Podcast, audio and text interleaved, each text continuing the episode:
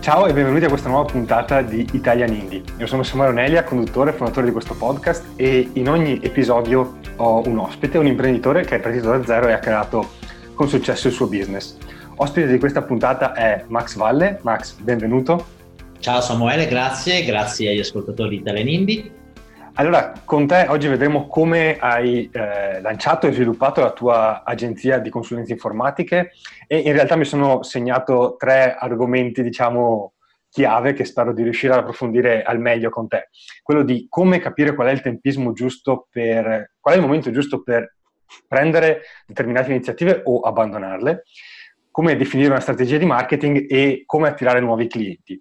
Questi sono, diciamo, i tre macro argomenti che mi sono Perfetto. segnato per questa per questa puntata con te. Beh, prima di iniziare, due raccomandazioni importanti per chi ci ascolta. La prima, vi ricordo che le puntate di Italian Indie restano disponibili gratis su YouTube, sui vari feed podcast per circa un anno, poi passano nell'archivio a pagamento, quindi per non perdervene neanche una e non dover pagare per accedere all'archivio, iscrivetevi al feed, scaricatele appena escono. Eh, lo potete fare su YouTube, su iTunes, Spreaker, dove volete. L'altra cosa, abbiamo messo a disposizione un, um, un bonus che potete scaricare all'indirizzo italiandi.com, un PDF omaggio che vi permette di capire qual è la nicchia ideale su cui iniziare la vostra attività online, su cui iniziare un nuovo progetto di business.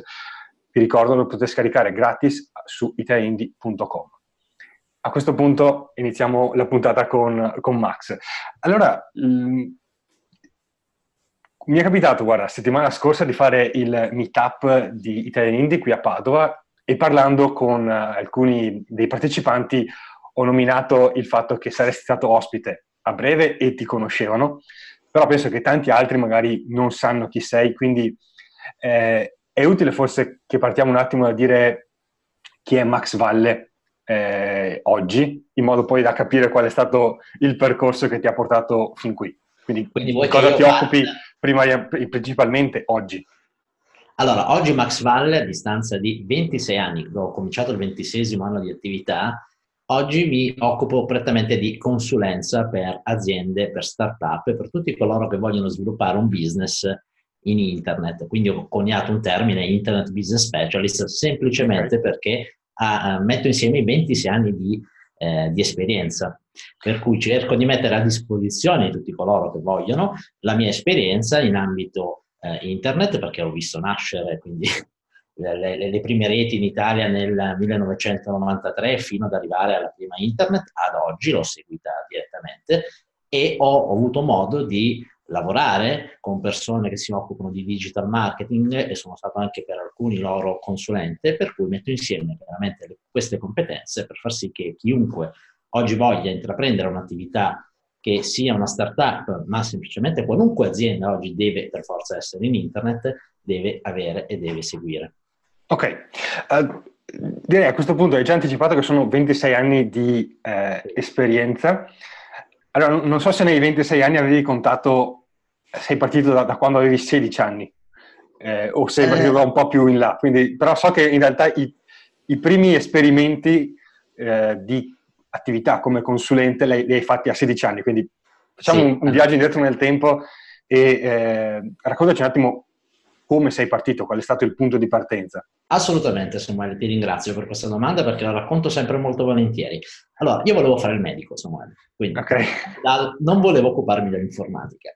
Poi mi sono innamorato dei computer, mamma mi acquistò un, un primo personal computer, era un Atari, Atari 800 XL per chi se lo ricorda, okay. e all'interno c'era un linguaggio di programmazione, il BASIC, avevo 11 uh-huh. anni ed ecco che eh, volli eh, iscrivermi a un corso di programmazione e presi un primo diploma di programmazione all'età di 12 anni. Da lì in avanti passione infinita per l'informatica, per cui chiaramente frequentai le superiori come eh, istituto tecnico industriale perito informatico e lì il mio professore mi portò con lui a, all'interno delle aziende che seguiva a farmi conoscere tutta la parte di networking, tutta la parte di gestione aziendale. Da lì in avanti fu esclusivamente un crescendo, per cui all'età di 22 anni aprì la mia prima partita IVA e da lì insomma tutto quello che e oggi... Eh, ah, avevo capito a 18 anni la prima partita IVA, quindi... Allora, no, 22, 22 anni la più... Esatto, perché in realtà ho lavorato fino, comunque dall'età di 16 anni in avanti, ho lavorato con il mio professore di sistemi e poi okay. ho... Quindi all'inizio lavoravi da lui come nella sua società, esatto. come dipendente, e poi hai detto ok, sai che Io in realtà ero suo studente e anche eh, chiaramente suo collaboratore in quel periodo. Ok. La, mm, partire così giovane, cioè, come dire, a 22 anni perché hai deciso di aprire la partita IVA? Perché per tanti allora, magari è ancora presto.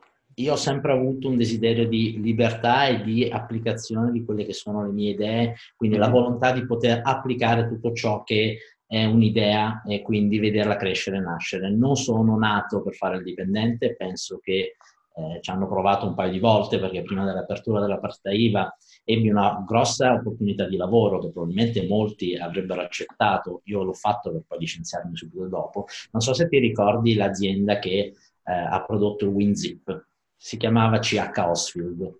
Ecco, eh, no. al, tempo, al tempo chiaramente eh, vollero proporre un imposto, devo dirti che parliamo ancora in lire, quindi stiamo parlando di un imposto retribuito 2 milioni e mezzo di lire a 18 anni, era tanta roba, ecco. Chiaro. Niente, feci tre mesi, ma per me fare il dipendente era proprio veramente una cosa al di fuori del mio DNA. Tra l'altro, per, per chi magari sta facendo il conto euro-lire, in realtà va considerato che quando ancora c'erano le lire, il potere d'acquisto di 2 milioni e mezzo era più alto, diciamo, di... Possiamo serenamente, credo Samuele, se correggimi se sbaglio, eh, paragonare oggi ai 2500 euro netti. Sì, penso di sì a, Spagna, adesso non sono eh. così ferrato, di sicuro è più dell'equivalente in euro certo. automatico. Per cui, ecco, come ti, come ti, dicevo, in quel periodo c'era proprio la volontà di sperimentare, c'era la volontà di provare a creare qualcosa. Quando ti sei messo in, in, in proprio, no? oltre a dire apro la partita IVA, so fare programmazione, ok, avevi già dei clienti? Avevi allora, già un progetto di dire faccio questo? Il progetto sì, clienti come tutti no. Per cui aprì una prima, un primo punto vendita, un negozio, eh, allora io ero patito di assemblaggi overclocking come un po' tutti no? in, quel, uh-huh. in mhm. quel periodo, per cui cominciai a importare delle schede madri che non avevano nome, anche se poi col tempo scoprì chi è che le produceva.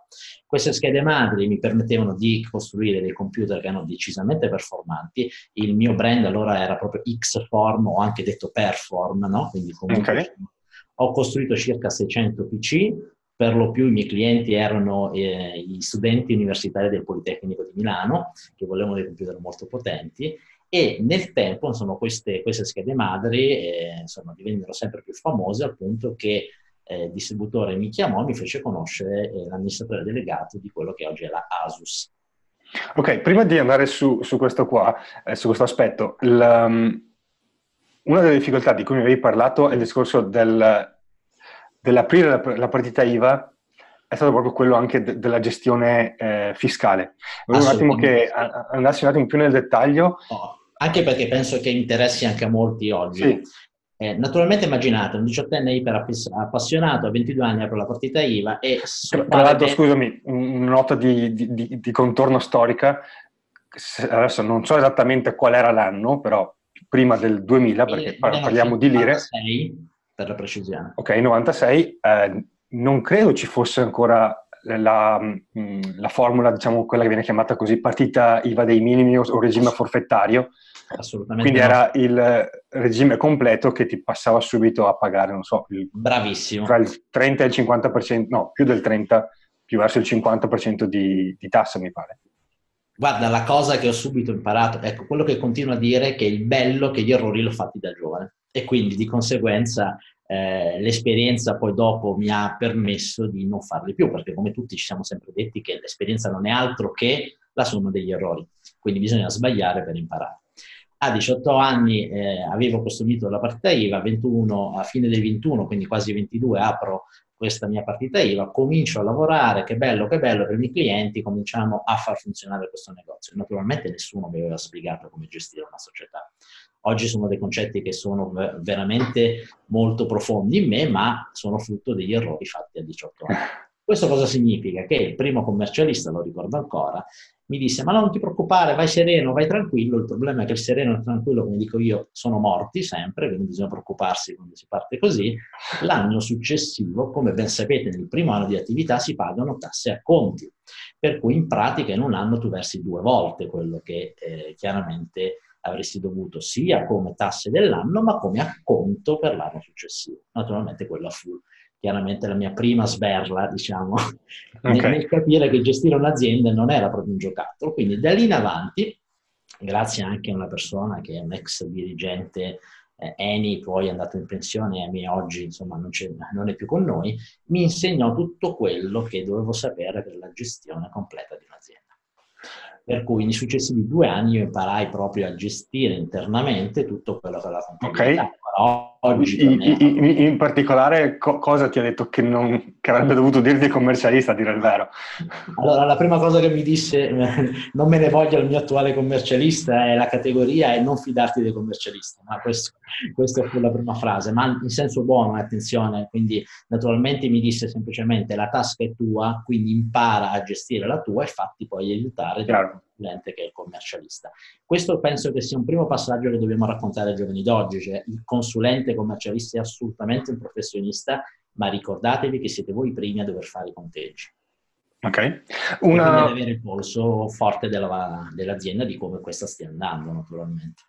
Allora, una cosa che viene da aggiungere eh, per non fare magari eccessivo terrorismo, perché magari eh, sta iniziando adesso e dice, caspita, se lui non ce l'ha fatta, magari nel 96 era più facile, figurati adesso, eh, in realtà Oggi è un po' più facile questo aspetto della partita IVA perché uno può iniziare con il regime forfettario, certo. che è una tassazione eh, agevolata e, e, e, molto, e conveniente, voglio dire, sì, so, eh, anche per... Probabilmente in Europa ci sono regimi migliori, ma non è che stiamo parlando di... Mh, lo Stato ti ammazza già il primo anno come era in mm. passato. Allora, diciamo che il messaggio, poi dopo come sempre i puntini si uniranno alla fine di questa intervista, il messaggio oggi non è devi avere paura, il messaggio è devi essere informato. Giusto. Okay? Corretto. Quindi è questo che poi andremo ad unire poi dopo alla fine. no, e, e, infatti questa è l'altra cosa che volevo aggiungere. Ehm, allora, sono totalmente d'accordo sulla parte del non fidarti del commercialista, uh, allo stesso tempo ho paura che tante persone eh, perché magari, non lo so, non vogliono andare dal commercialista, si fidano di internet e lì è peggio. No, ecco, no, no, no, no, attenzione, chiariamo bene il messaggio. Il non fidarsi del commercialista era chiaramente una nota che ho appena spiegato, cioè non vuol sì, dire sì, che il commercialista corretto. non sappia fare il suo mestiere. Il messaggio che mi diede allora il buon Luigi mi disse i conti li devi conoscere te, assolutamente. devi sapere tu come sta dando l'azienda e tutta la parte fiscale seguila insieme al commercialista, cioè non fregartene tanto c'è il commercialista, ma sei tu per primo che devi sapere le tue scadenze, quali sono tutti gli oneri fiscali che devi pagare chiaramente fatti sempre spiegare dal commercialista il quando, il come, il perché. Cioè devi essere parte attiva della tua amministrazione, esatto. non parte attiva. Esatto. Questo è il messaggio che dobbiamo dare. Um, al di là del, dell'aspetto uh, fiscale, ci sono stati altri errori che ti ricordi sì. di aver commesso proprio in, in, questa prima fase? Allora, in questa prima fase, chiaramente, come ti ho detto, a me interessava lavorare, sperimentare, costruire, tu, quindi tutto quello che era la parte, diciamo, più tecnica e creativa. Naturalmente gli errori arrivano dalla conoscenza poi del mercato, allora non l'avevo come ce l'ho oggi. Oggi per me il mercato è abbastanza semplice da decifrare, all'età di 22 anni non lo è, cioè ti fidi del distributore piuttosto che ti fidi del cliente, piuttosto che magari lavori senza contratti. Oggi gli avvocati sono i miei migliori amici, ma non perché io faccia causa, semplicemente perché qualunque cosa definiamo, per prima andiamo a sistemare tutta la parte amministrativa, poi quella legale, poi quella operativa. Questa sequenza l'ho imparata negli anni, naturalmente. Oggi si tende a partire senza pensare che esistano delle normative che vanno chiaramente rispettate, ma questo poi, come dicevo prima, cioè, è l'esperienza. Hai, hai, un esempio in cui appunto sei partito senza sì. contratto e, e Assolutamente sì, esatto. Esatto, alcuni clienti che allora erano molto, eh, diciamo, rinomati, grossi, che però probabilmente ai tempi hanno avuto qualche problema, per cui hanno fatto degli ordini molto, molto consistenti eh, a 4-5 punti vendita della zona, tra cui io, e scoprimmo dopo che chiaramente erano ordini completamente insoluti, cioè alla fine sono, okay. avevano addirittura consegnato degli assegni a vuoto. Tu sei per la politica del pagamento prima e lavoro poi o, o come oggi, gestisci questa cosa? Oggi è assolutamente così eh, ma oggi è così per un semplice motivo. Mm, chi è eh, come te magari è andato all'estero sa perfettamente che è un'abitudine all'estero essere pagati. Eh, prima è un'abitudine non bucare i pagamenti. Qua in Italia si tende a dire cerchiamo di eh, me, diciamo, fare un pagamento lungo, cerchiamo di eh, metterci d'accordo con i pagamenti. Io sono, io sono dell'idea che non si debba accettare questo tipo di compromesso. Per quale motivo, Samuele? Molto semplice Innanzitutto perché amo fare analisi prima e quando faccio analisi vuol dire che eh, buon 30% di persone che passano da me per la consulenza io omaggio la prima ora, ma non perché voglio omaggiarle, ma semplicemente perché cerco di comprendere seduto a tavolino col cliente se il cliente ha budget reale per poter eseguire l'idea che ha in testa, perché se non ha budget stiamo creando due problemi, il suo e quella dell'azienda fornitrice, che nel caso specifico è la mia, o quella esatto di, altre, di altri magari colleghi, perché a me piace molto lavorare in team, per cui negli anni ho conosciuto diversi colleghi molto preparati e chiaramente io sono da garante qualora presenti un cliente, per cui Chiaro. questo concetto deve essere molto forte la, i professionisti vanno pagati perché si sta comprando tempo ed esperienza, dall'altra parte il cliente deve essere conscio naturalmente se può permettersi o meno, chiaramente. No, e, e, poi tra l'altro mi viene da aggiungere, nel caso di un lavoro, cioè più, più un lavoro è consulenziale, quindi richiede tra virgolette nulla di pratico, è più un discorso del, certo. di quello che tu hai in testa, certo. quando hai fatto la prestazione non hai più nessun modo per, come dire, eh, riprendertela indietro quindi devi pregare che la, dall'altra parte ci sia qualcuno di buon animo che, che, si ricordi che deve pagarti. Se ti fai pagare prima non hai, hai risolto il problema a monte. Ma capisci eh, subito se il cliente vuole lavorare in modo serio esatto. oppure no. Una via di mezzo può essere quella di, come dire, eh, scadenzare, sca, scadenzare, non so se è corretto l'italiano, eh, i pagamenti e quindi dici, prime due settimane di lavoro mi paghi quando cominciamo, poi altre due settimane mi paghi a, a rate, tra virgolette, però sempre prima di fare eh, esatto. il lavoro. Guarda, possiamo portare questo esempio perché è molto oh, fresco. Io mm, sono partecipo a diversi gruppi, tra cui, come sai, sono in Italia in Indie da quando è nata, e eh, si è aperta una discussione, si apre frequentemente questa discussione in alcuni gruppi di sviluppo di siti Ora io ho degli sviluppatori personalmente sono, e qualche anno, anche se conosco la teoria, ma chiaramente per questioni di tempo non mi posso occupare di tutto. Certo. Chi sviluppa siti internet deve sapere che eh, lo sviluppo del sito internet ricade nel contratto dei servizi e degli appalti, quindi vuol dire che potenzialmente il cliente può ricevere il sito internet e dire non mi piace, non lo pago alla fine. Ok? okay. Davo, davo, esattamente questo suggerimento a un gruppo di webmaster di un, di un, eh, su Facebook, un gruppo di, di, sviluppatori WordPress, e dicevo, ragazzi, partite dal presupposto da conoscere il vostro settore. Il settore di chi esegue, chi programma siti web ricade in Italia nel, nei contratti di appalto. Nei contratti di appalto è visto e piaciuto alla fine per il cliente, per cui mi raccomando, fatevi pagare degli acconti congrui affinché qualora dovesse accadere che il cliente dica il progetto non mi piace, voi comunque non abbiate perso tutte le ore che avete chiaramente investito nella programmazione. Esatto. Corretto. E anche suggerivo, perché questo chiaramente me l'ha insegnato eh, un team di, di legali, oggi bisogna assolutamente inserire in un contratto la formula per cui tutto ciò che forma scritta, che fino a ieri erano lettere, fax raccomandate, comprendano anche email, messaggi, WhatsApp, Messenger, quindi sono tre righe che salvano la vita, diciamo così. Quindi sono quelle, esatto, quell'esperienza, stiamo proprio raccontando questo, no Samuele? È quell'esperienza che nel tempo ti ha insegnato a comportarti in un modo serio e produttivo e a far sì che tutto sia chiaro fin dall'inizio. Con questa qua dici perché ti, ti sei ritrovato con gente che ti inondava di eh, messaggi oppure che non facevano no, fede a quello che avevano scritto? Diversamente, qualora tu abbia una diatriba e magari questa diatriba termina in, in tribunale, devi sapere mm. che se non hai queste tre righette, in pratica tu le mail potresti non poterle utilizzare piuttosto che puoi non utilizzare. Ok, chiaro, chiaro, chiaro. No? Perché non l'hai definito prima che la forma scritta è quella, perché nella forma scritta normalmente ai tempi era esclusivamente lettere fax raccomandate. Corretto. Oggi invece comprendono email, PEC, WhatsApp, Messenger e qualunque modo con cui chiaramente siamo abituati perché è molto comodo dialogare così, però dobbiamo capire che in ambito lavorativo quella forma scritta deve essere integrata nella sfera del lavoro. Ok.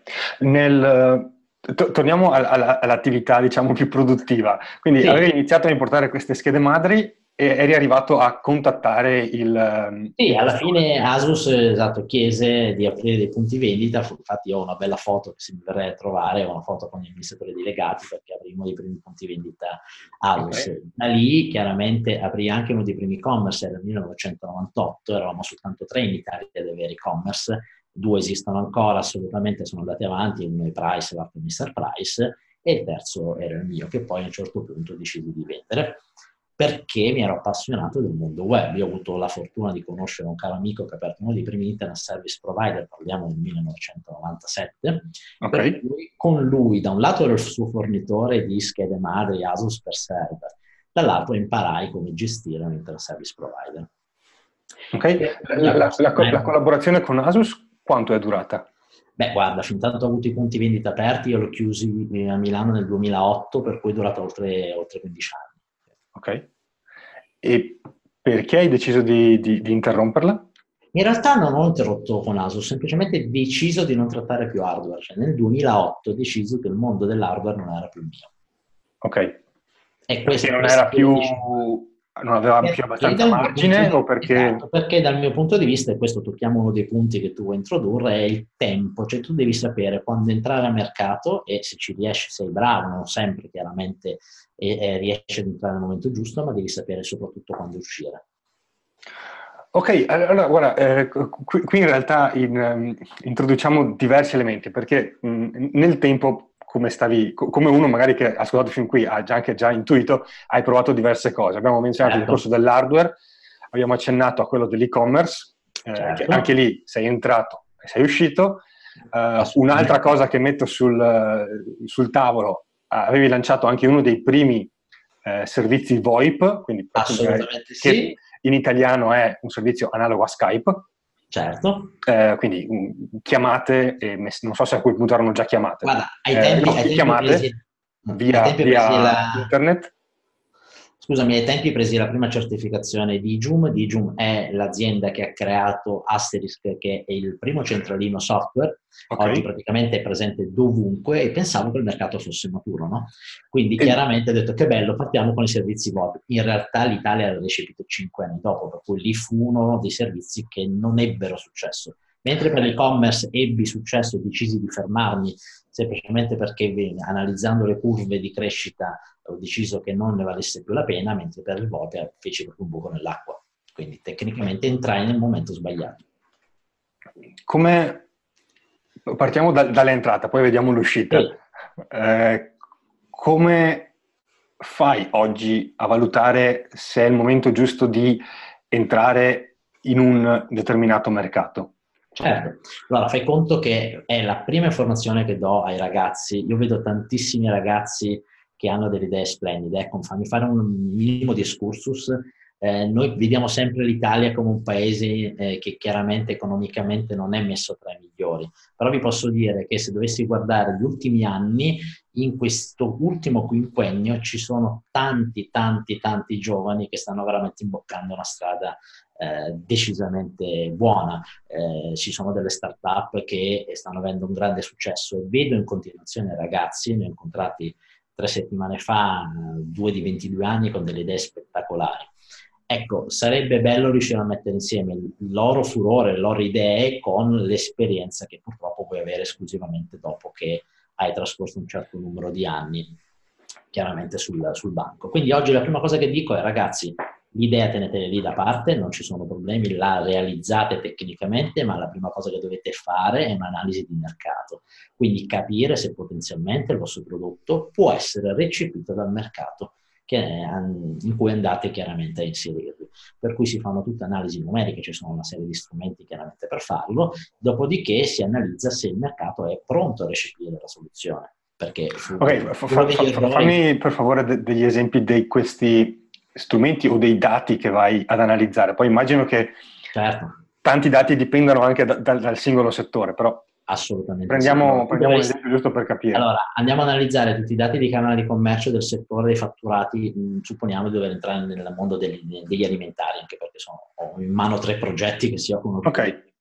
Andiamo a vedere quali sono i dati storicizzati delle vendite di un prodotto simile andiamo a vedere qual è la richiesta di innovazione su quel tipo di settore, dopodiché quindi questi sono dati prettamente analitici, quindi lo si fa col commercialista, torniamo al concetto, per cui si vanno a stilare delle, dei previsionali per capire se un, la startup che vuole lanciare un prodotto nel mondo degli alimentari ha mercato, può avere chiaramente eh, un, un target di riferimento che può andare a comprare il prodotto che si vuole andare a creare. Soprattutto se il prodotto ha un'innovazione, una parte innovativa, eh, nel caso specifico sto seguendo, come ti dicevo, un alimento che, può, che, ha una parte innovativa che ricade nel mondo della salute, andiamo anche a vedere quali sono i dati possibili, delle possibili persone che hanno chiaramente quel problema di salute che andrebbe a essere risolto col prodotto che si vuole andare a proporre. Quindi questi sono dati completamente analitici, eh? non si parla ancora di... Okay.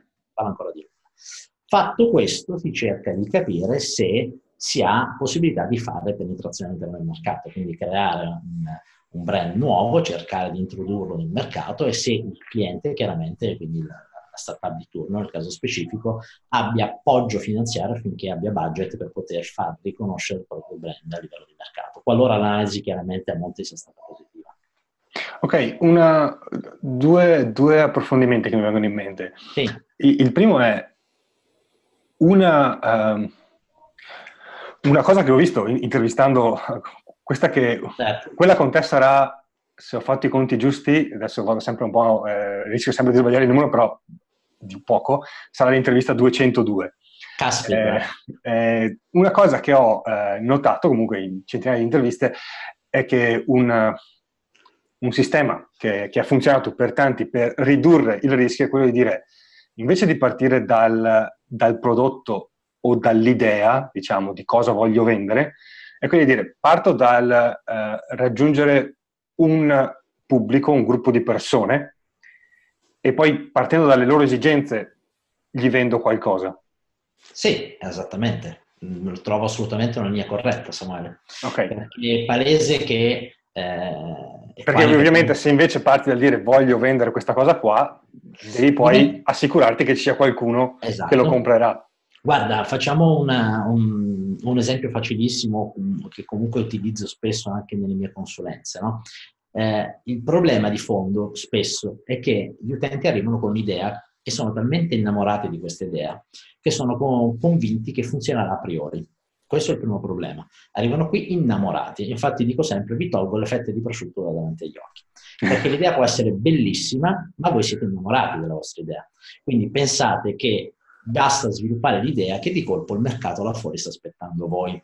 Non funziona così. Di solito le idee che funzionano di più sono quelle che hanno analizzato le esigenze già presenti del mercato Okay. Questo parallelismo possiamo farlo nella SEO, spessissimo. Io non sono un SEO naturalmente, però amici come Ivano Di Biase di SEO Zoom, no, che si occupano di SEO dalla mattina alla sera. Qual è la frase che, ti, che senti spessissimo? Non devi cercare tu di imporre al mercato una keyword, ma devi semplicemente andare a capire cosa il mercato cerca e andare uh-huh. a posizionare più delle pagine. Quindi il concetto è sempre vediamo cosa il mercato sta chiedendo, cerchiamo di soddisfare ciò che il mercato chiede. Questo vale tutto nel business. E un'altra cosa eh, che, che, che, mi viene da, da menzionare, che mi fa sempre sorridere, sono i piani di dominazione del mondo, quelli che hanno già eh, il, il, funnel contro funnel pronto prima di partire e poi facilmente non, non, non, parte niente perché è troppo complicato, troppo elaborato. E magari alla prima cosa vedi già che il primo tassello, neanche l'ultimo, non era basato sul, sulla realtà dei fatti. Che, che Hai perfettamente magari... ragione Samuele, mi, hai dato un bell'assist perché io vedo qua persone che magari sono passati da una serie di corsi E il problema è che fatti a sé stanti, i corsi sono anche fatti bene, probabilmente eh, nella, nella stragrande, maggior, stragrande maggioranza delle, dei casi è esattamente così. Il problema è che la gente non capisce che il singolo oh, corso non è altro che uno strumento all'interno della nostra cassetta degli attrezzi. Devi sapere quando poter usare quello strumento, qual è il modo migliore per usarlo e se all'interno della tua strategia quello strumento serve. Dico sempre, se ho un, un bullone non posso pensare di toglierlo con un cacciavite. Non è che se faccio il corso sul funnel, il funnel lo devo usare dovunque. Ci sono delle situazioni in cui il funnel non va per niente usato. Stessa cosa per tutti gli altri strumenti tecnologici. Oggi abbiamo un, un, overdose di strumenti, perché veramente ne abbiamo tantissimi, ma pochissimi fanno strategie. Cioè, siediti a tavolo, cerca di capire qual è il tuo target, cerca di capire dove si trova, cerca di capire in che modo reagisce, a quel punto scegli gli strumenti giusti. Il, il secondo approfondimento è legato in parte all'entrata, in parte al, all'uscita, no? ed è un po' un discorso... Um, il, il, il, caso, per esempio, eh, parto da, da, un esempio concreto così è più facile magari capire il ragionamento che ho in testa. Il, il VoIP. Sì. Uh, l'idea era giusta, nel senso che oggi, sì. adesso, non so, mm, sì, immagino che anche Zoom rientri nella categoria VoIP, Skype l'abbiamo usato prima per fare la pre-intervista, rientra nella categoria VoIP, quindi siamo circondati da, da questa tecnologia e la usiamo tu, tutti, cioè, tu, tu, la maggior parte. Quindi certo. in, sé l'idea era perfetta.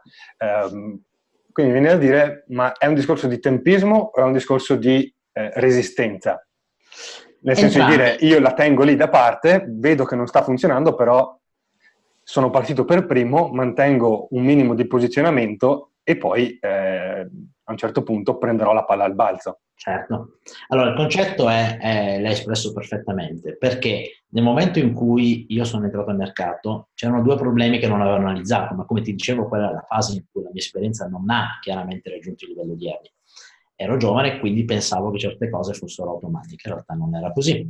Per cui se tu entri al mercato, non hai fatto analisi e soprattutto non ti sei reso conto che l'infrastruttura italiana a livello telecomunicazioni era instabile, quindi qualunque prodotto VoIP tu andavi a proporre eh, chiaramente non avrebbe funzionato correttamente, e quell'analisi lì oggi è palese, la faccio eh, sempre, 10-15 anni fa naturalmente mi fece fallire il progetto. A quel punto, come hai detto tu, si potevano scegliere due strade, cioè decidere di rimanere col progetto eh, pronto dovevi spendere qualche soldino per far sì che nella percezione della gente, quindi comunque investire in termini di pubblicità, per far sì che tu venivi riconosciuto come software VoIP e quando il mercato, eh, chiaramente, ed è successo qualche anno dopo, ha cominciato a utilizzare la tecnologia, ma con l'avvento delle prime DSL veloci, quindi comunque c'è stato prima un cambio infrastrutturale, poi un cambio infrastrutturale ha permesso di eh, utilizzare la tecnologia storicamente parlando ci possiamo eh, ricordare, tu sei molto più giovane di me, quindi magari un po' meno, eh, parliamo dei primi messenger, chi se lo ricorda? ICQ, quello con la margheritina, eh, quello era in assoluto il monopolista nel campo dei, dell'instant messaging, oggi è sparito totalmente. La tecnologia ci insegna che purtroppo spesso, anche se tu tendi, a, tendi di mantenere una posizione di mercato, magari arriva un'evoluzione tecnologica che prende e ti spazza via. Ricordo sempre, e degli esempi pratici ce ne possiamo fare quante ne vogliamo, facciamo l'esempio quello più eclatante, uno dei più eclatanti, la Kodak. Chi avrebbe mai pensato che il monopolista assoluto mondiale potesse chiudere? E in realtà l'ho fatto, no? Perché effettivamente il mondo tecnologico è cambiato, non ha retto il passo e oggi non esiste più un colosso, veramente un colosso, cioè rappresenta in tutto il mondo. Ecco, quindi mantenere la posizione a volte, se tu non hai un arco temporale certo, non hai chiaramente una possibilità economica di poter mantenere la posizione, perché è chiaro che in quegli anni tu vai nettamente in passivo, perché non vendi e chiaramente hai solo costi. È un rischio, no? Insomma. Chiaro. C- c'è un'altra situazione eh, che è più difficile, perché nel caso del VoIP tu puoi dire, vabbè, eh, no, non, non, uso il termine veneto, ma insomma, ho fatto la, la cavolata, il, sì, sì, certo. l'ho sbagliata, è, è, è scritto, non è che posso dire ma forse la giusto un attimo, no, no, proprio non c'è la tecnologia, quindi o aspetti e preghi esatto. oppure, oppure, lasci. Aspetti e mantieni l'infrastruttura attiva, quindi paghi. Esatto. Quella è l'alternativa. Sì. Ma eh, ci sono, e, e, poi, e quindi lì magari mi collego più ai casi del tipo del primo e-commerce certo. della vendita di schede madre, sono quelle situazioni in cui in realtà funziona, sì. ma magari, come dire, non va così bene come te la immaginavi. Mm, eh, io faccio solo... O a un certo non... punto non va così bene come te la immaginavi. Quindi magari per anni a gonfie vele e poi dice mm, non sta più andando come andava prima. Ed è, ed è quel momento in cui dici quando esco da una cosa che però non è che sta andando a zero, che dici zero è certo. zero e, e va bene. Certo, certo.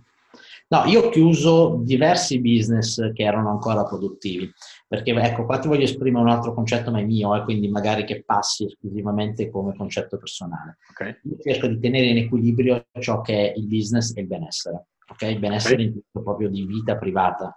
Per cui nel momento in cui mi accorgo che un business, seppur in attivo, e ne ho chiusi diversi in attivo, devo dirti, eh, seppur in attivo, magari per questione di tempo da dedicare in virtù di quanto ti porta di attivo, è un business che deve andare o essere venduto, perché mi è capitato di venderli alcuni, oppure semplicemente essere chiuso. L'e-commerce, nel caso specifico, come ti dicevo, eravamo in tre, gestivamo tantissimi ordini, se non erano intorno ai 5.000 ordini mese. Ma il numero di persone che bisognava impegnare solo per dare il servizio di call center, il servizio di spedizioni, comunque dipendevamo dalla qualità dei corrieri e ti assicuro che l'avevamo in ballo tutti, per cui per coprire tutta Italia alla fine devi avere in ballo tutti i corrieri, era Chiaro. diventato più un, più un discorso di stai muovendo scatole.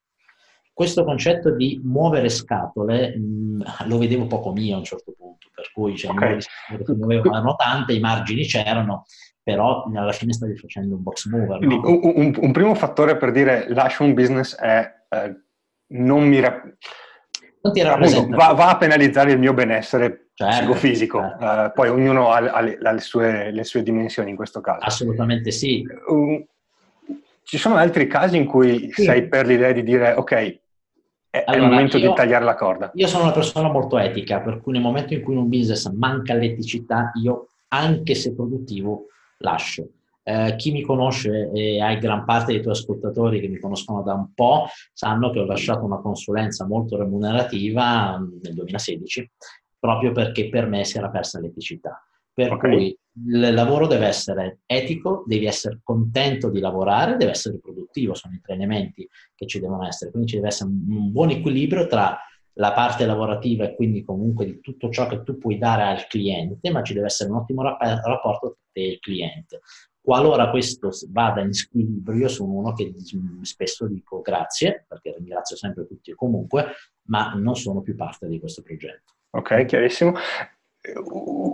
Ti riporto ancora, perché immagino, magari non hai avuto il caso diretto sul tuo business, ma magari l'hai visto tra certo. alcuni dei tuoi, dei tuoi clienti appunto un progetto che mi piace, è etico, ehm, però sta ballando lì tra il cresce certo. e non cresce. Per quanto tempo tu consigli di dire resta sulla barca? Allora, normalmente guardiamo almeno un paio di esercizi. È chiaro che se, non produ- se sta producendo qualche utile guardiamo due o tre esercizi. E con, con, esercizi tu intendi anno, un anno di fatturato? Sì, assolutamente. Perché a quel punto naturalmente è compito sia di chi gestisce la parte amministrativa, quindi il commercialista di turno, ma anche del consulente, qualora sia chiaramente incaricato, di dire al cliente guarda che la situazione è questa e quindi c'è necessità magari di un investimento di un certo tipo per farla uh, crescere molto prepotentemente, piuttosto sappi che rimane così perché con l'investimento attuale che, sono, eh, che, c'è sul tavolo, oltre questa linea non riesce ad andare. Perché spesso magari i business sono molto remunerativi, ma semplicemente non sono in grado di scalare. Quindi okay. se non scalano correttamente, rimangono in questo limbo che ci siamo appena detti. Ok, ok, ok. Um, Passiamo un attimo alla fase di, uh, della strategia di marketing. Intanto sì. dammi una panoramica, come abbiamo fatto un'analisi di questo progetto, sì. c'è del potenziale. Progetti di, di alimentari, visto che li avevamo menzionati sì, prima. Eh, un paio, ne so se... come, a quel punto come procedi nella definizione di una strategia? Perfetto, allora innanzitutto se abbiamo fatto un'analisi, quindi tutto quello che ci siamo detti prima ha dato esito positivo, col cliente ci mettiamo a uh, creare quello che è il marchio, spesso con le startup chiaramente sono marchi che non esistono, per cui ho, come ti dicevo, collegati alla mia figura una serie di eh, eh, altri professionisti che ho conosciuto negli anni, quindi mi sono tenuto insieme persone che eh, pensano di, eh, e, e, lavorano con, con, la, con le mie stesse basi etiche e di professionalità. Per cui cerchiamo di creare questo nuovo brand sulla parte di comunicazione, cerchiamo di capire quale impronta questo brand può avere e la prima cosa che andiamo a fare subito dopo è andiamo a mettere in tutela il, il cliente. Lo facciamo chiaramente con l'ausilio di legali, ognuno il proprio mestiere, come sempre, no? Per cui registrazione del marchio piuttosto che tutela dell'idea, quindi brevetto, fatto sì che il cliente abbia l'idea tutelata, il brand a posto, ecco che parte la fase di lancio. Quindi con la fase di lancio quindi entriamo in quello che è, ver- che è, il vero e proprio marketing. Naturalmente il marketing è una parola enorme, no? Marketing non è altro che un amplificatore, per cui mm-hmm. se tu hai qualcosa di buono e sai fare del buon marketing, lo amplifichi bene, di conseguenza potenzialmente hai dei risultati. Molti invece magari hanno un servizio che già non funziona, un'idea che è già poco ehm, penetrativa nel mercato e pensano che schioccando le dita del marketing di colpo si funziona. Ecco, questo è un altro nodo che mi piace sempre spiegare ce ne sono tantissime di persone che fanno corsi di marketing. Non esiste la formula magica, io lo scrivo dovunque. Non fate un corso e pensate che applicando palesemente le stesse identiche tecniche o banalmente copiandole, voi di colpo avrete risultati. Potrei fare degli esempi abbastanza conosciuti che eviterei, ma li ho vissuti in prima persona, di eh, corsi che dicevano copiate la mia strategia avete lo stesso, lo stesso successo, assolutamente non è vero. Il marketing è un amplificatore, il marketing è un vestito su misura, questa è un'altra parte che deve essere. Eh, su questo avevo, avevo una, una, una, cosa che mi ero segnato no? di chiederti. Sì, uh, da, da, un lato capisco e, e, e posso condividere la, la, teoria del dire um, qualsiasi corso che dice appunto applica questa formula certo. e fallo pari pari, la possibilità che tu ottenga gli stessi risultati di chi magari fa il corso è pari a zero, perché Bravo. la situazione è diversa, anche solo perché hai sì. la faccia diversa. Esattamente. Ok, e fin là, ok. Dall'altra parte c'è, c'è l'estremità opposta, che non capisco se mi stai dicendo tu, che è eh, ci vuole una cosa personalizzata. Nel senso che a quel punto l'unica cosa che potrei fare io da cliente è dire devo assumere sempre e solo un consulente personalizzato. No, sai, come sempre la verità è in mezzo, no? Ok. Allora, il messaggio che deve passare, il marketing è un vestito su misura. Io faccio sempre degli esempi, no? sono, sono, molto grosso, peso oltre 100 kg, immagina se dovessi mettermi una, una tua camicia, è impossibile. Okay. Viceversa, la, la, la mia ti starebbe molto larga. Cosa accade? Che se io ho delle esigenze, sono una persona a sé stante, quindi un'azienda con determinate caratteristiche, il mio marketing deve seguire le mie caratteristiche. Cioè, se io per tanti anni ho dato un determinato messaggio al mio cliente, so esattamente chi è il mio cliente, so anche che messaggi questo cliente vuole ricevere. Ti faccio un esempio banalissimo.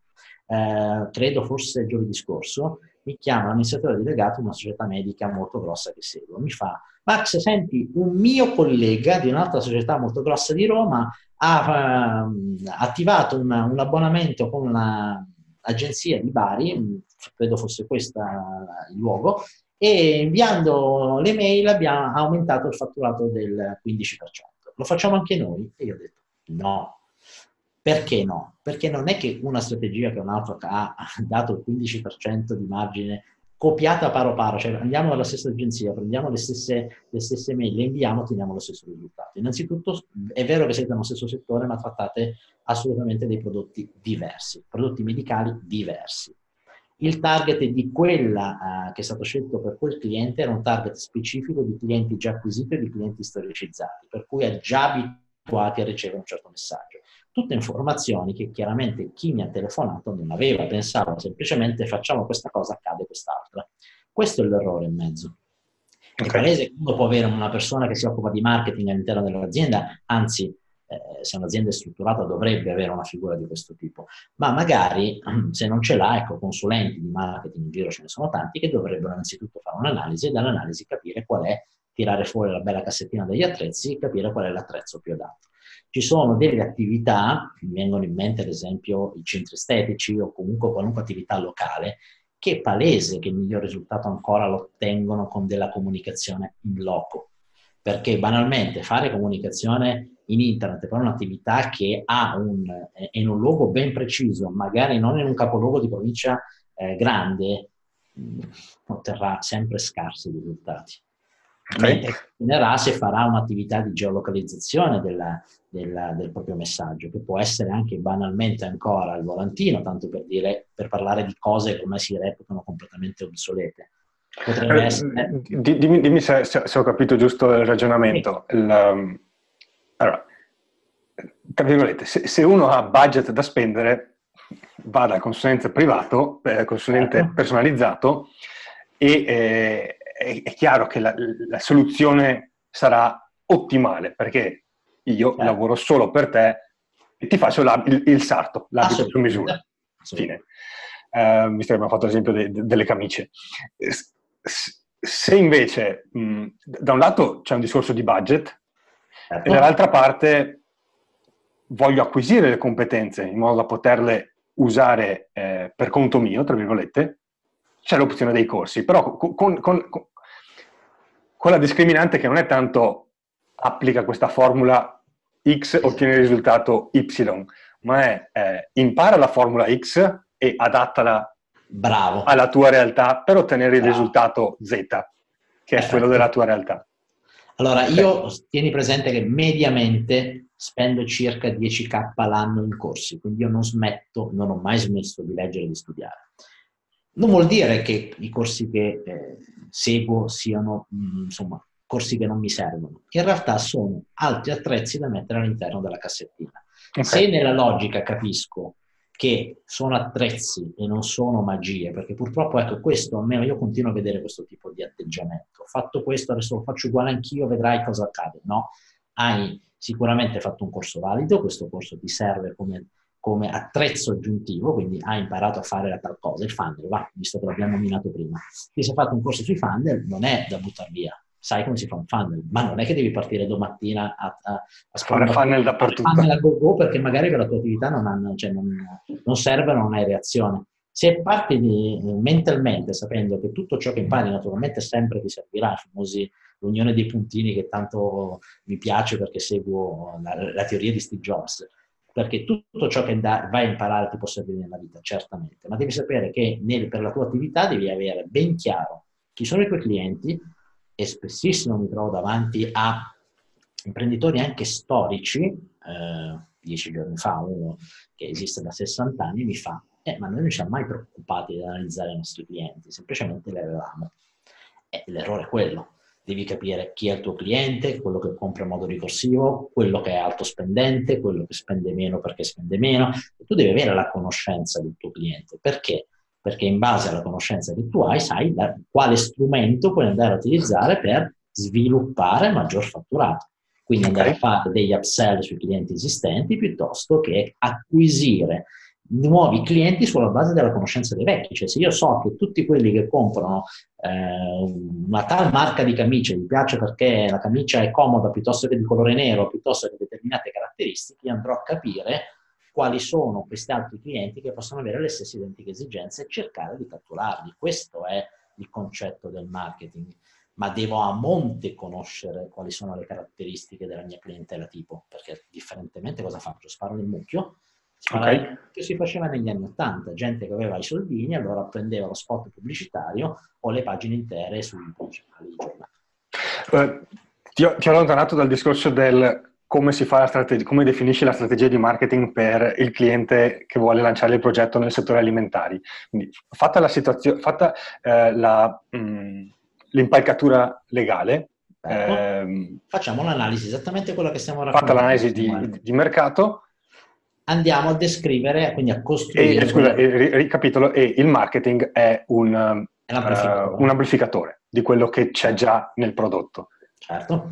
Allora, la fase successiva è andare a definire qual è il cliente tipo. Uh, se volessimo usare il tecnicismo, quello che oggi si chiama buyer personas, no? Niente okay. di più. Il cliente, è la definizione del cliente tipo. Quindi proprio fisicamente andare a capire se il mio prodotto colpisce più eh, il sesso maschile piuttosto che femminile. Mettiamo che io sviluppi, non so, articoli per moto, eh, probabilmente sarà più il sesso maschile. Se faccio invece articoli per, eh, che ne so, pasticcerie o cucina, sarà più il sesso femminile in che fascia d'età ho la probabilità che il cliente acquisti questo oggetto, vado, vado, a vedere i dati storici, quindi capisco se magari, tornando alla pasticceria, una donna che va dai 25 ai 45.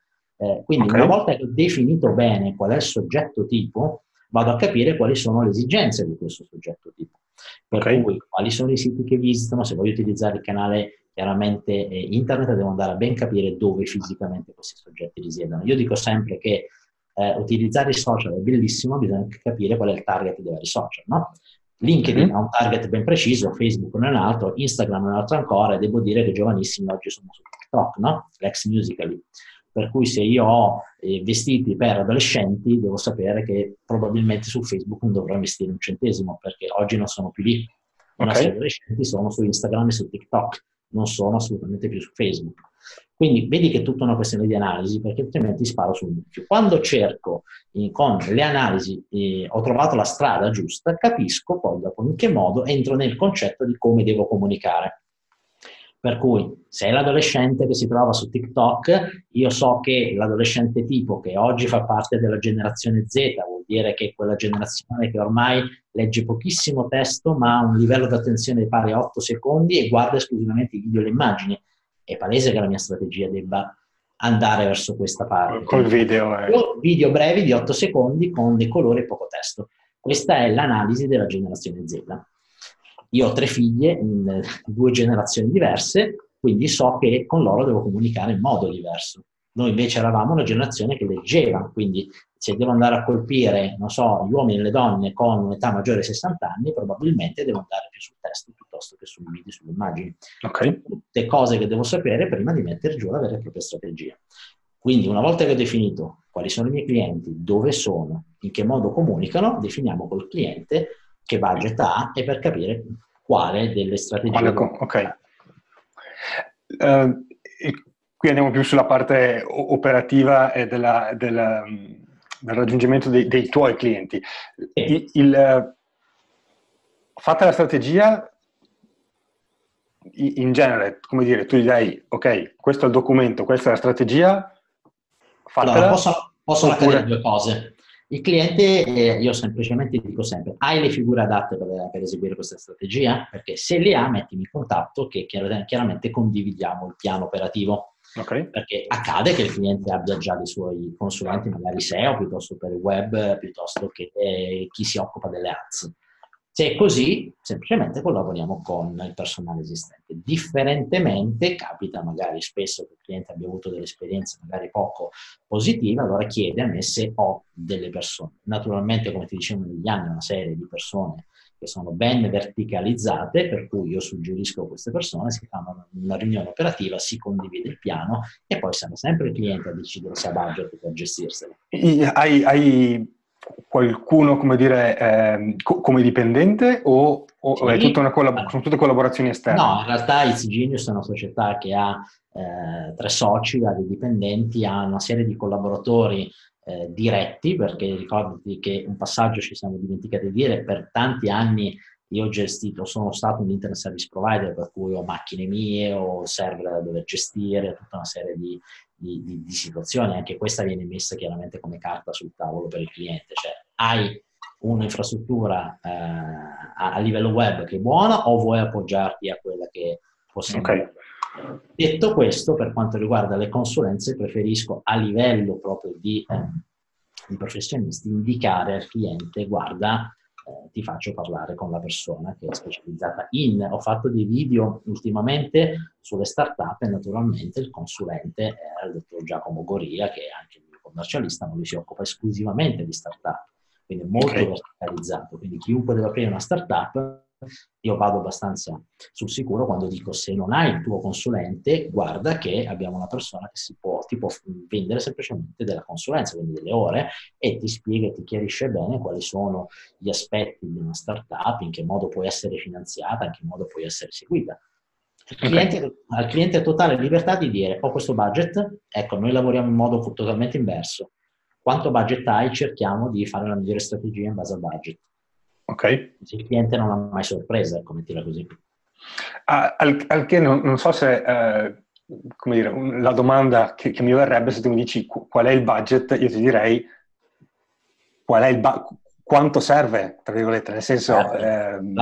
Io non lo so qual è il budget, se sono, se sono il cliente, no. Eh, sono il proprietario di questo, con questa idea di alimentari. Io posso investire da 1000 a 10 milioni, però allora, non, non, lo so qual è il budget giusto. Certo, allora tieni presente che chi si presenta da noi solitamente sono le due, due categorie, o aziende molto affermate, per cui sanno già qual è il budget a bilancio. Quindi okay. il concetto di budget esiste nel momento in cui stai parlando di società per azioni o di grosse SRL, perché loro fanno il bilancio chiaramente un anno prima, per cui sanno esattamente Chiaro. qual è il budget dedicato allo sviluppo web piuttosto che al marketing. Mentre per il piccolino hai fatto un esempio giustissimo, quando viene qua probabilmente non ha neanche le informazioni, per cui parti dalla consulenza preventiva che ti dicevo, dove gli viene spiegato tutto quello che dovrebbe eh, fare e gli vengono date delle forbici. Cioè, è palese, adesso facciamo un altro esempio molto pratico, che se dovesse fare banalmente del SEO, che non è tanto banale come tu sai, ha risultati sul lungo termine e deve mettere dei soldini tutti i mesi è palese, è palese, che se debba fare del link building deve mettere dei soldini tutti i mesi, se deve fare chiaramente delle ads deve capire che ci sono dei soldini da mettere tutti i mesi. Il quanto gli diamo delle forbici in base alla sua attività. Okay. Poi magari dice sì, questa forbice ce l'ho, oppure guarda, ho bisogno di ottenere risultati nel brevissimo termine, per ottenere il brevissimo termine devi spingere molto in un lasso di tempo breve e okay. quindi ci vuole il budget, tutto qua. Mm allora, in, realtà, il, il, così, guardando da fuori, poi magari mi correggerai se sbaglio, mi viene da pensare che i consigli che tu puoi dare a, a, o l'esperienza che puoi condividere a chi ehm, stai, sta iniziando o è più indietro di te in fase di trovare clienti è un po' limitata, nel senso che sei attivo da così tanti anni che il tuo nome gira un po' di vita propria ormai e quindi uno arriva a conoscerti ehm, da solo, però non so se nel tempo hai, det- hai cercato, hai attivato qualche soluzione specifica per attirare nuovi clienti a venire a contattarti o incentivare il passaparola tra i tuoi clienti? Allora, tecnicamente io sono stato sempre abbastanza altalenante perché ho vissuto, bontà mia, eh, moltissimo di passaparola. Cioè, nel tempo il mio nome, come hai detto tu, si è eh, divulgato e eh, dico sempre che se semini bene raccogli bene, per cui se chiaramente il cliente è contento dell'attività che svolge, il suo, lui è il tuo primo chiaramente eh, fan, per cui di conseguenza fa il passaparola. Eh, questo non accade in tutte le attività, giustamente hai, hai sottolineato questo, per cui eh, chi arriva da me o arriva perché eh, qualche cliente ha fatto il mio nome. Ultimamente, ma solo perché, come sempre, il calzolaio va con le scarpe rotte, non si ha mai il tempo di fare nulla, perché, come ti dicevo, tra la gestione dell'azienda mi occupo anche di gestioni qua, io vivo tra il milanese e l'odigiano, per cui seguo varie associazioni qui, ho tre figlie come sai, come, quindi non è proprio, anche lì quel capitolo va gestito bene, il mio tempo è sempre pari a zero, ogni tanto dico sempre se qualcuno trova la formula ditemelo per moltiplicare il tempo, Detto questo, dedico diverse ore allo studio, solitamente almeno due o tre al giorno, che relego nelle ore serali. Detto questo, non ho mai spinto, eh, diciamo, il mio, il mio, sito, il mio blog, no? Perché vai a vedere okay. Max Palle fa circa 500 visitatori al giorno, che chiaramente è pochino, no? Però eh, nel momento stesso in cui pubblico articoli piuttosto che collaboro con chi scrive articoli, spessissimo arrivano chiaramente delle richieste di consulenza. Proprio perché oggi c'è bisogno e di persone, come invece ne sono diverse insomma, in Italia che io conosca, c'è bisogno di chi dica guardate che il mondo è, negli ultimi cinque anni è veramente cambiato profondamente sotto il profilo del, della parte eh, digitale e quindi tutto ciò che conoscevate a livello di comunicazione, parlo per magari quegli imprenditori che spesso o con me nelle consulenze che, con consulenze che mi dicono Max io non ho mai avuto bisogno di queste cose, l'azienda è sempre andata da sola, però di colpo negli ultimi 4-5 anni il mio fatturato è crollato. E ti parlo di chi ha posizioni predominanti di mercato eh, che mi fa questi discorsi. Io dico sempre guarda che è tutto prodotto è peggiorato, semplicemente stai comunicando con dei canali che non esistono più, per cui il tuo cliente cambia di generazione in generazione e tu stai comunicando a una generazione che i tuoi messaggi non li vede più. Quindi una, una, cosa che mi chiedevo, nel momento in cui mh, Allora, le, con, le, con, le, aziende grosse è quasi più facile perché eh, come dire, loro, tra virgolette, devono spendere quel budget. Sì, certo. Eh, con i, i piccoli, mh, mm, io mi immagino che a un certo punto, non so se eh, immagino male, ma una situazione di questo tipo, eh, viene lì il cliente con l'idea, non, appunto non ha idea di quanto deve spendere, quindi tu gli fai questa analisi preliminare, gli dici puoi spendere 10, puoi spendere 100, certo. puoi spendere 1000. Certo. Eh, a quel punto il cliente dice ok, ci penso, torna a casa, eh, fai qualcosa in maniera attiva per ricontare il cliente, cercare di eh, portarlo a continuare la collaborazione? Allora, ti devo dire che sono talmente chiaro e netto nei primi incontri che o sono io che dico di no, mi succede quando ho magari il cliente che è, po- è poco imprenditore, perdonami, è uno che dice sì, ma non ti preoccupare, il non ti preoccupare, io abbono un'idea del budget, ah, ma poi vedremo, sono tutte frasi che mi fanno pensare che, che l'imprenditore che ho davanti non è focalizzato.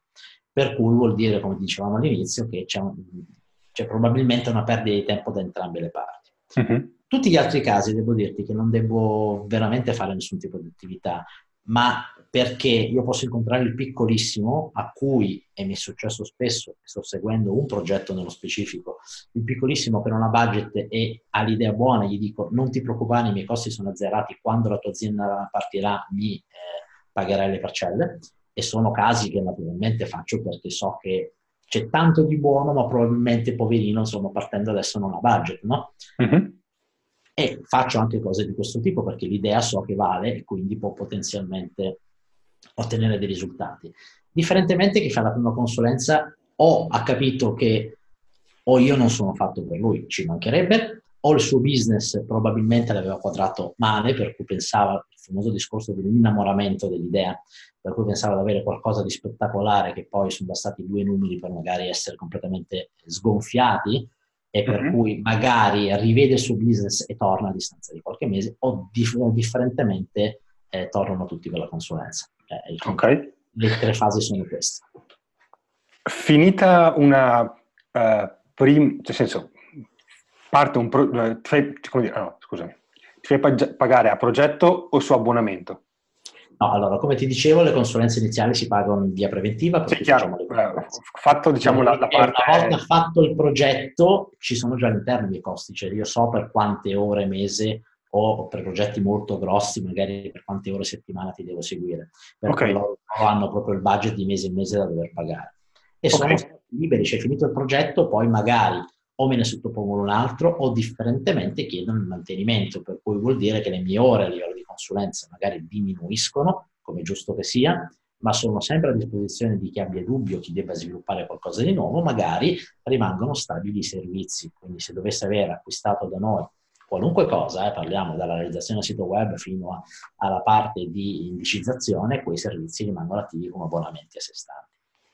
Ok, uh, direi andiamo verso la, No, scusami, un'ultima domanda sempre su questo. Sì, eh, metti o nel, negli anni hai provato a mettere qualche seme per dire ok, finito questo, possiamo fare quest'altro, cose di questo tipo, un, un seme per dire continuiamo la collaborazione.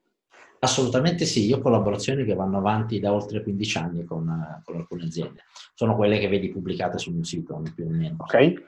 Come hai incoraggiato quest- questa continuità? Nel senso... Uh... Allora, io penso che il cliente sia una persona, se è un una persona intelligente, quindi vuol dire che nel momento in cui si accorge che ottiene risultati, è lui che stimola me.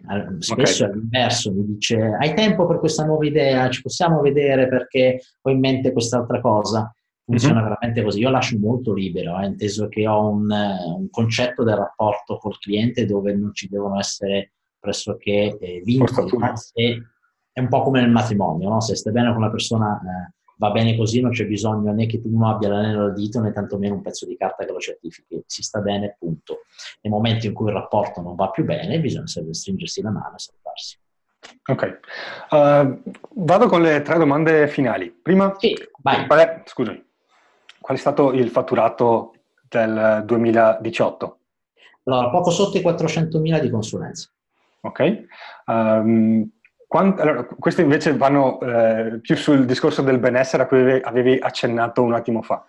Quanti giorni lavori a settimana? Allora, guarda, ti faccio prima la premessa. Ho spostato tutti gli uffici da Milano a um, tipo a 4 km da casa mia perché questo fa parte del benessere. Per cui oggi io, eh, ho, ho, mantenuto esclusivamente una sede eh, operativa dove ci sono dei ragazzi che rispondono al numero verde e altre cosette, ma io ho preferito mettere l'ufficio in una zona immersa nel verde, in un parco e a 4 km da casa e questo fa parte del benessere. All'interno del nostro ufficio abbiamo sotto una palestra che io non uso per ovvie ragioni, mi vedi, però, però si può fare e abbiamo cercato di eh, far sì che i nostri briefing vengano all'interno del parco sdraiati sull'erba, quindi queste sono cose abbastanza anomale, ma mi piace farlo. Okay. Quindi, tornando al numero di ore, eh, si è molto liberi, inteso che si va per progetto e per impegni, quindi non ti nascondo che ci sono delle giornate in cui magari sono fuori dal cliente e... No, pensavo più ai giorni a settimana, nel senso se lavori ah, giorni a 7, settimana, 7 su 7... No, no, no, no. Allora, i giorni a settimana prestabiliti per tutti sono 5 ma si va per obiettivi, inteso che nella mia struttura se uno deve oh, domani non venire ma è a posto con gli obiettivi, con i task e le to-do, per me può anche non venire per due giorni. Cioè siamo, oh, siamo nel concetto dove non esiste chiaramente il cartino a timbrare, non esistono degli impegni che sono basati esclusivamente sulla gestione del tempo, cioè devi stare qua otto ore per forza, no. Oggi sei qua perché, ad esempio, stamattina... C'è qualcosa da fare. E, esatto, e, e oggi pomeriggio un'altra cosa, poi magari sono libero vado dalle mie bimbe. Chiaro. E quante settimane di ferie, ti, conto le settimane, ma se vuoi contarle diversamente va bene uguale. Ho, ho, ho una gestione, eh, Samuele, una gestione anche qua un po', un po', mia, inteso che io se posso sto via tre mesi alla, all'anno, dove okay. però porto con me portatile, connessione, quindi a me piace, a me piace molto la montagna, per cui più che il mare a me piace lavorare da un luogo di montagna fresco. Okay. Con, eh... ti, ti imponi mai dei periodi senza, cioè, scollegato dal, da tutto quello che è lavoro. Allora, eh, il problema qual è il confine col lavoro? Perché... Non, per, non per farmi necessariamente, so che mi sto facendo gli affari tuoi, ma, ma è, è, più no. per avere una prospettiva da chi ci ascolta, perché per, per esempio due settimane, due settimane fa, se, no, un mese fa, ho intervistato un altro imprenditore, Giampaolo Faccini, che eh, anche lui è attivo nel settore, eh, diciamo, agenzie digital e per lui è ehm, a me il lavoro piace, se, se, staccare la mezza giornata non è il problema, ma se devo dire mi stacco perché mi stacco, in realtà mi rompo le scatole. Mi hai anticipato, vale la stessa cosa, ti, ti stavo rispondendo uguale, cioè cosa voglio dirti? Che chi è, mia, chi è eh, amico della mia sfera privata, perché di amici sai che ormai Facebook ne, ce ne indica anche fin troppi, eh, sa che io dico sempre una cosa, fin tanto mi diverto vado avanti, il giorno in cui smetterò di divertirmi, in realtà ho un progetto da fare, che eh, vorrei proprio trasferire tutto quello che eh, so eh, ai ragazzi più giovani e in parte lo faccio col progetto genit- essere genitore nell'era di internet, ma il giorno in cui smetterò di divertirmi, smetterò di lavorare. Ultima domanda, qual è stata la, la soddisfazione più grande in 26 anni ho detto giusto 26? Sì, esattamente, ho cominciato il 26 di allora, carriera. La, in realtà ne posso indicare più di una, però non vorrei dartela nel mondo del, prettamente del lavoro, cioè quali risultati abbiamo raggiunto, perché poi sembra chiaramente un atto, un celebrarsi. Mi piace invece eh, sottolinearti il successo del progetto Essere genitore nell'era di Internet, che è nato mm-hmm. nel 8 per il sociale, quindi totalmente gratuito, dove io spiego ai genitori, quindi quelli che hanno la mia età, che hanno figli come me, che il salto generazionale ha, ha creato un muro di comunicazione tra noi e i figli. Questo muro di comunicazione può essere tranquillamente abbattuto e faccio corsi gratuiti all'interno delle scuole con le classi di solito delle, delle, medie e serate con i genitori.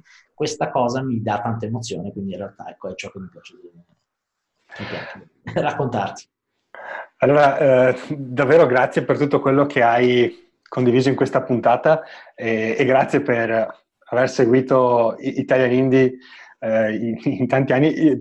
Ti, ti, ti, racconto questa cosa sì. perché mh, mi ricordo che ero in, in, macchina con Alberto, il mio socio, e stavamo andando a, a un qualche incontro con altri imprenditori a, mi ricordo se era Rimini o Bologna, e mi ricordo che ho visto il tuo, eh, il tuo, il tuo primo pagamento, ho detto, non avrei mai detto che una persona come lui eh, sarebbe, avrebbe dato del tempo, al di là del, dei soldi, comunque non era niente di, ma proprio anche il tempo a, a seguire Italian Indie eh, perché so che per te probabilmente il tempo più, ha un valore più importante rispetto a quello che magari hai pagato e quindi ti ringrazio davvero per averci seguito in Guarda, tutti questi anni. Io, io, sto benissimo in Italian Indie come sto benissimo in tanti altri gruppi perché la condivisione del sapere non, non deve finire mai, punto. Quindi c'è sempre da imparare da chiunque.